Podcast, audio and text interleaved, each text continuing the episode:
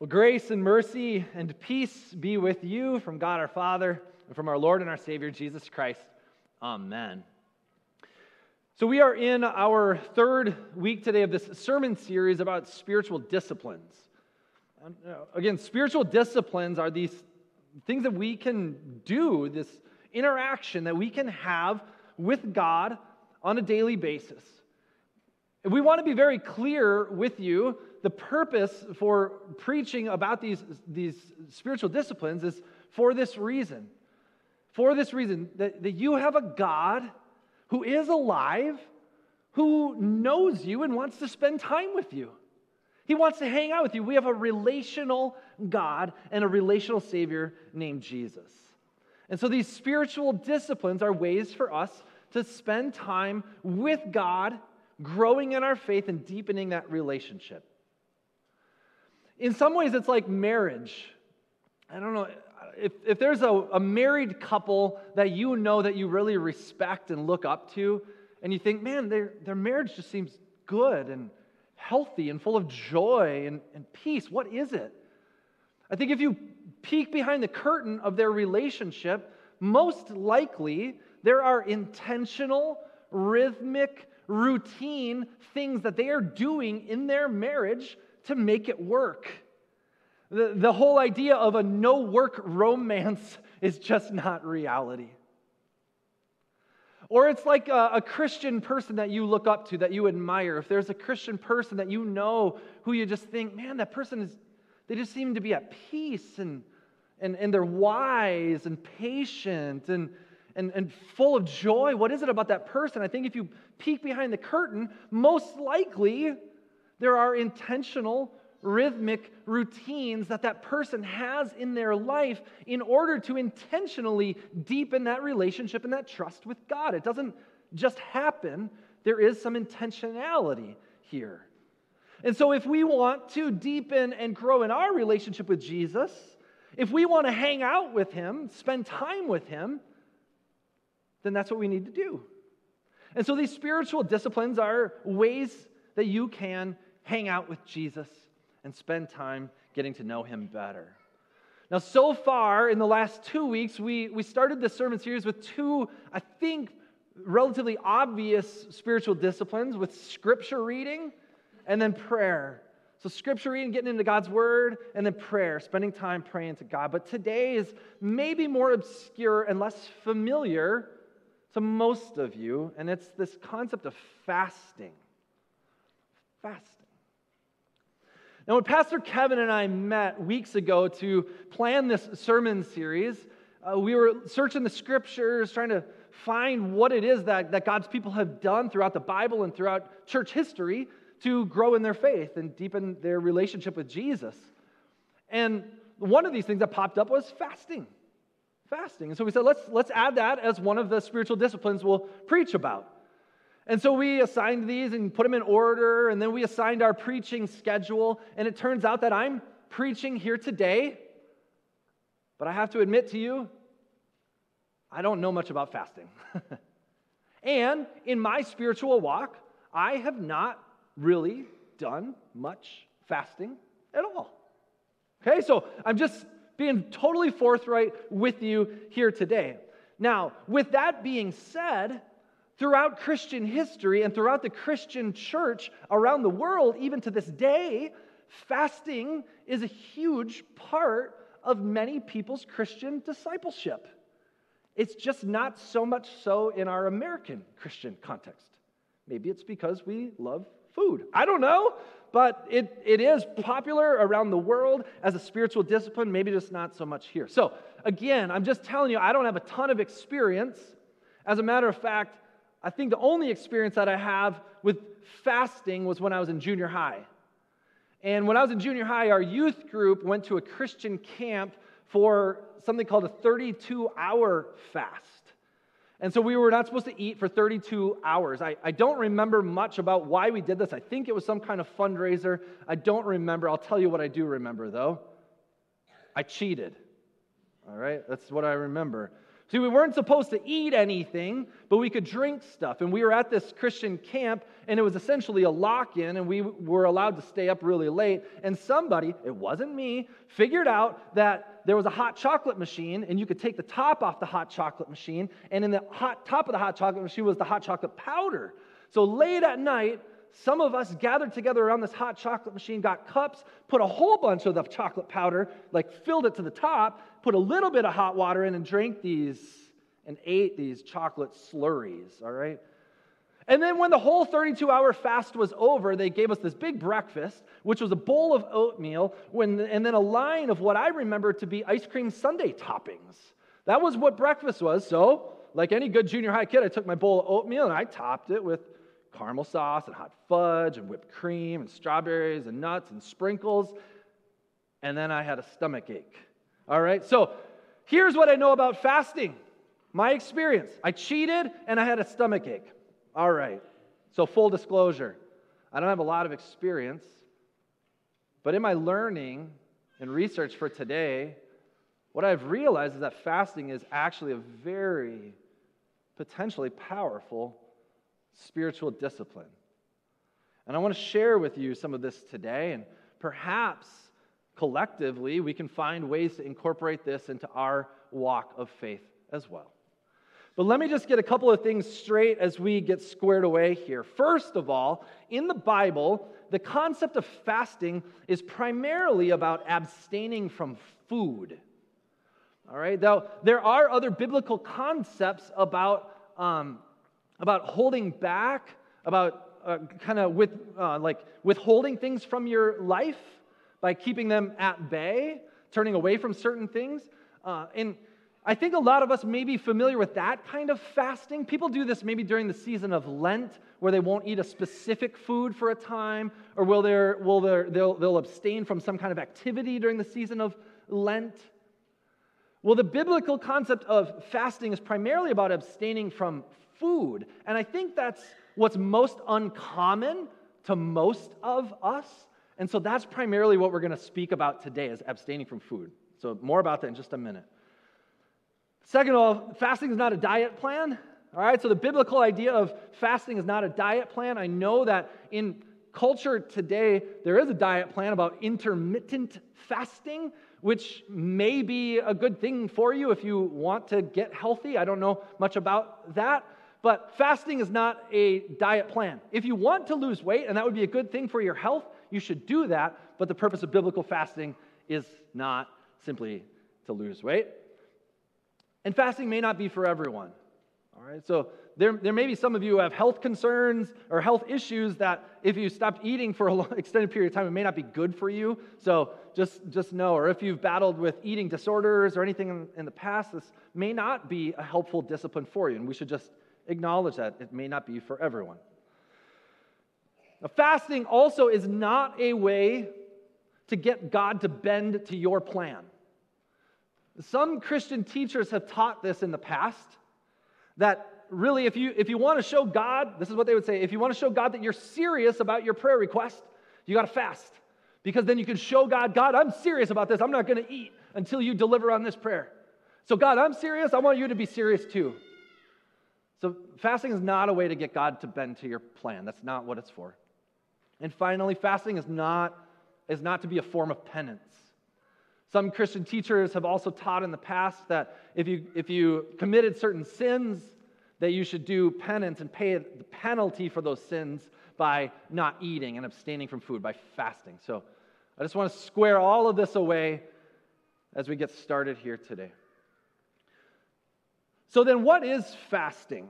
Well, we're going to take a look at the Bible here today, in particular the readings that we already read. And we'll see that in the Bible there are about 30 different uh, experiences or, or, times where God's people fasted. 30, about 30 times. But there are different reasons why God's people fast. Different situations bring about different reasons for fasting. And it seems as though we can group them into kind of three big categories about reasons why people fast. And so we're going to look at them as these big categories here today.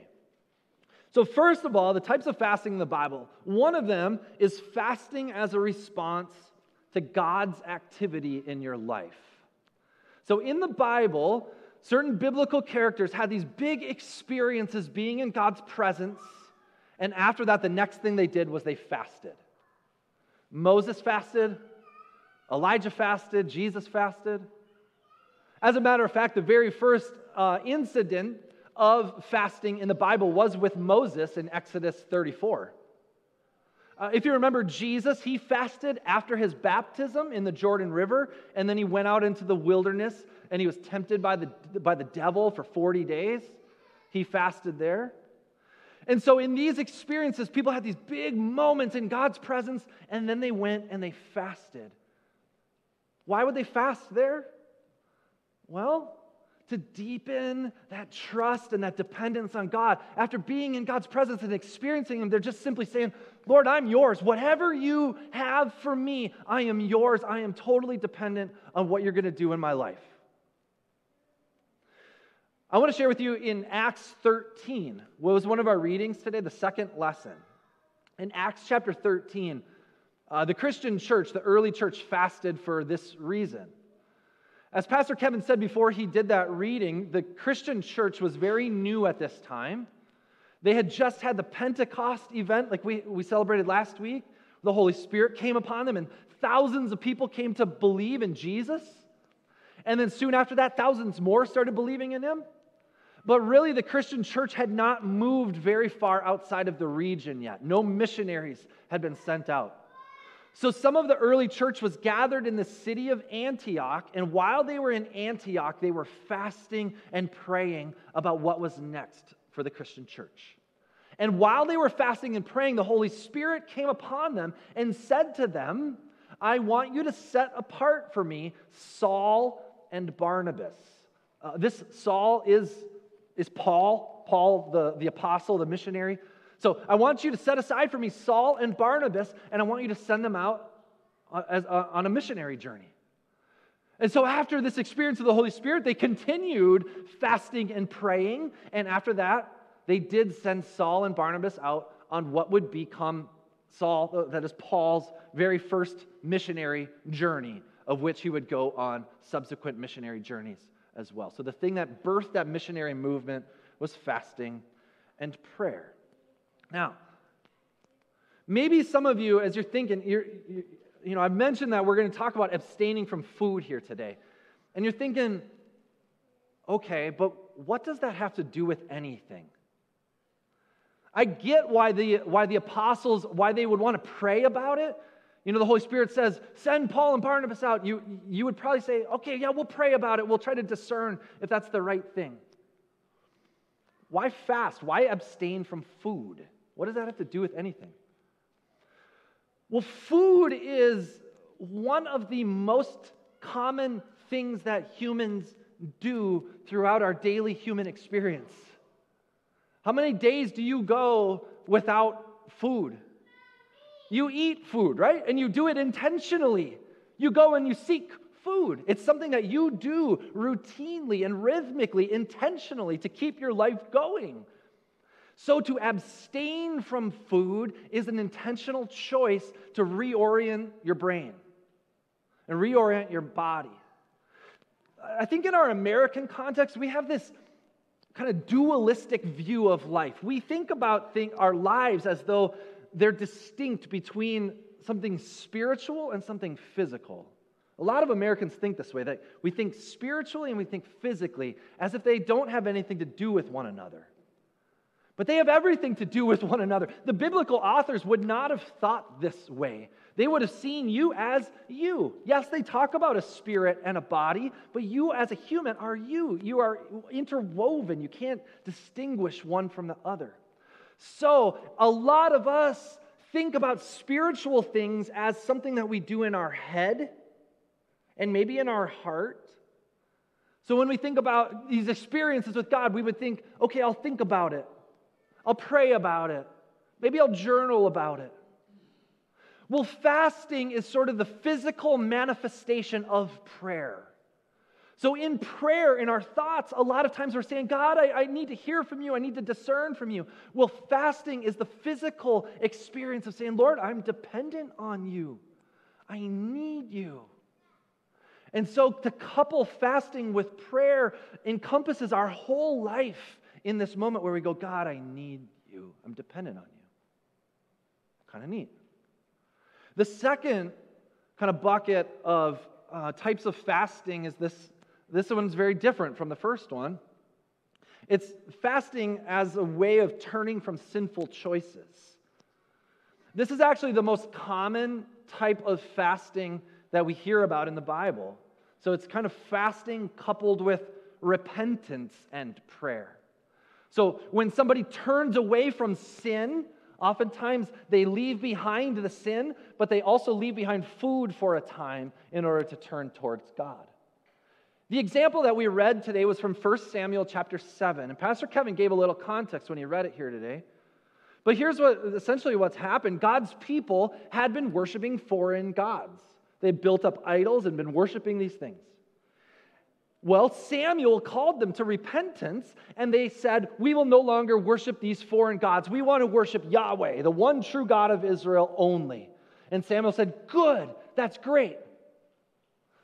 But that's not all. Samuel then gathered them together, and when they gathered together, they held a fast. And then when they fasted, they collectively said, it's 1 Samuel chapter 7 verse 6. They collectively said, "We have sinned against the Lord." So they fasted and they repented. See, fasting is a physical thing that if you were to do it in your life, it actually causes grief in your body. right? I mean, if you don't eat for a while, what is your, your body starts growling at you, right? It was happening to me this morning when I woke up. My, my belly was growling at me, even though last night I ate so much that I had a stomach ache. So, I common theme here Aaron eats too much food, all right? So I woke up and I, my stomach was growling, right? This happens. Our, our body says, I'm, I'm grieving. I would like some food. See, when you, come in, when you come into the reality that your sin is wretched, and the things that you have done to hurt people in this world, and the things that you have done to hurt yourself, and the things that you have done to hurt your relationship with God, when you look at that mess of sin, it should grieve your heart. You should look at that mess you've created and say, Oh my goodness, oh my, I can't believe that I've done this. And so, fasting is a way that grieves your body in conjunction with that. And so, if you couple fasting with repentance, then you come to God totally empty, totally dependent, saying, Lord, I'm yours. I'm so sorry. Forgive me. And you know what kind of God you have? A forgiving and gracious God, a God who is slow to anger and abounding in steadfast love and forgiveness for you. And so, when you come to Him empty, fasting, Jesus fills you. Fills you with his love, fills you with forgiveness, fills you with life. When we go to him empty, he fills us with just what we need his word of life. And finally, the last kind of fasting we hear about in the Bible is fasting at times of great tragedy. So, when tragedies strike in this world, sometimes fasting is the natural response. In the Bible, we see it in the book of Esther. I don't know if you know this story, but uh, all the Jews were going to be annihilated on one day, and Esther, who was queen, and her relative Mordecai both held fasts for a few days in, in uh, preparation for Esther to go beg for the lives of her people.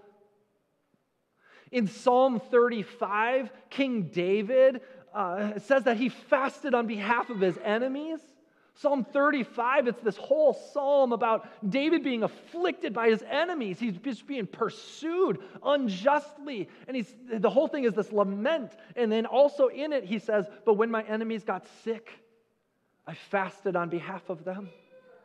These times of tragedy where we, where we come to God and we, and we fast. I, you know what it's like when those times of just tragedy strike in your life whether it's a tragic death of a loved one or just tragic. You know how sometimes you're, you just sort of cease normal operation of life, where you just kind of don't know what you're supposed to be doing, where you're supposed to be going. Sometimes you forget to eat or forget to sleep or it gets all messed up. Sometimes we just naturally do this in times of tragedy. But what the Bible teaches us is that we can fast intentionally at times of tragedy. Because then we can come to Jesus and say, Lord, I, I just need you. I, I don't know what to do. so broken. This world is so messed up. Please, Jesus, fill us. Fasting at times of tragedy. These are the three types of fasting in the Bible. It seems to be a very powerful spiritual discipline that I'm certainly trying to discern about how to implement it in my life. And I pray that you would be as well. But I also want to be clear at this point. Because if this is all that you heard in this message today, fasting in all these kind of difficult times, you might be thinking, the Christian life seems kind of lame. because not eating is not fun. and I kind of want to eat and have some fun. Is that okay, Pastor? And Jesus would say, Yes. Because sometimes in our Christian experience, fasting is actually not the right response, but the opposite is. Feasting is actually the appropriate response sometimes. Sometimes feasting is the appropriate response. I think we're pretty good at celebrating good things, but intentionally, we can celebrate good things when God's grace abounds. In the gospel lesson today from Luke chapter 5, here's the context. Let me set it up real quick. Jesus had just called Levi, also known as Matthew. Sometimes these guys get two names. He had just called him from being a tax collector to being a disciple of his. And Levi left that life behind. Tax collectors were ruthless scoundrels. Some people would uh, classify them as almost the mafia. All right? So Matthew left that life to follow Jesus, and then Matthew threw a big party at his house because he was following Jesus, and he invited all of his terrible friends to come over. And Jesus is enjoying this party with them. And the Pharisees, who were the religious elite at this time, the Pharisees who uh, regularly fasted at least once a week, if not twice, and they made sure everybody knew they were fasting. Those guys went to Jesus. They saw this and they said, Jesus, we fast. Why aren't you fasting? And Jesus' response to them, it was not, fasting is bad. We're getting rid of fasting. Jesus didn't say that. Jesus said, there's a time to fast, there's a time to feast. Right now, this is a feast. These people didn't know me, now they know me. These people were dead, now they're alive. They were lost and they've been found. This is a time where life is to be celebrated. This is like a wedding. I'm like the groom, they're like the bride. It's like a big party. Come on, let's celebrate. Jesus said, right now it's a time to feast. He said, there will come a time, he's foreshadowing his death, where he said, I will, I will go away and they will fast at that point and they will mourn. But right now, it's a time to celebrate. So there is a time for feasting and there is a time for fasting. Now, I don't know about you. What can you do to implement this spiritual discipline of fasting into your life? As we round this out here, let me just share just very briefly with you as we conclude.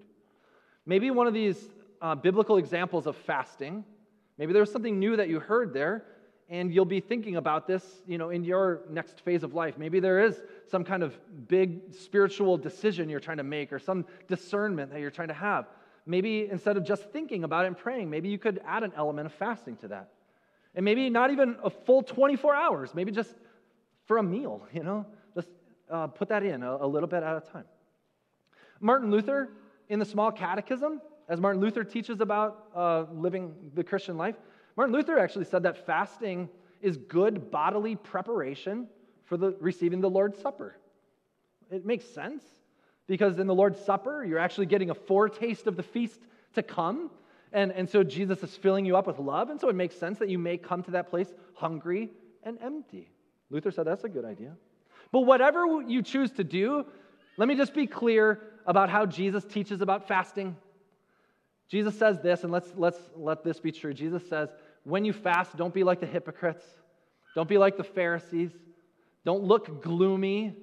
Don't go around saying, "Oh, I'm fasting. I can't. I can't do that because I'm, I'm fasting." You know.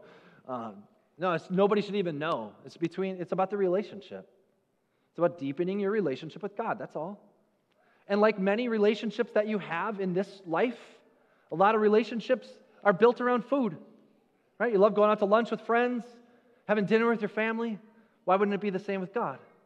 Let food be part of that relationship with God, whether it's feasting or abstaining from food by fasting in order that on a daily basis you might live according to Jesus' words. And these are the last words, hear them.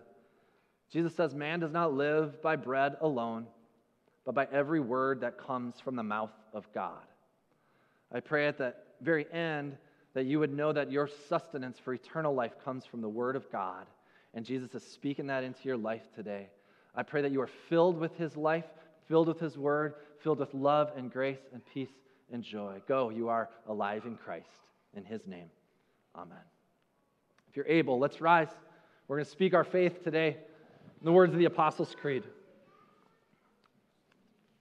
I believe in God the Father Almighty, maker of heaven and earth and in Jesus Christ, his only Son, our Lord, who was conceived by the Holy Spirit, born of the Virgin Mary, suffered under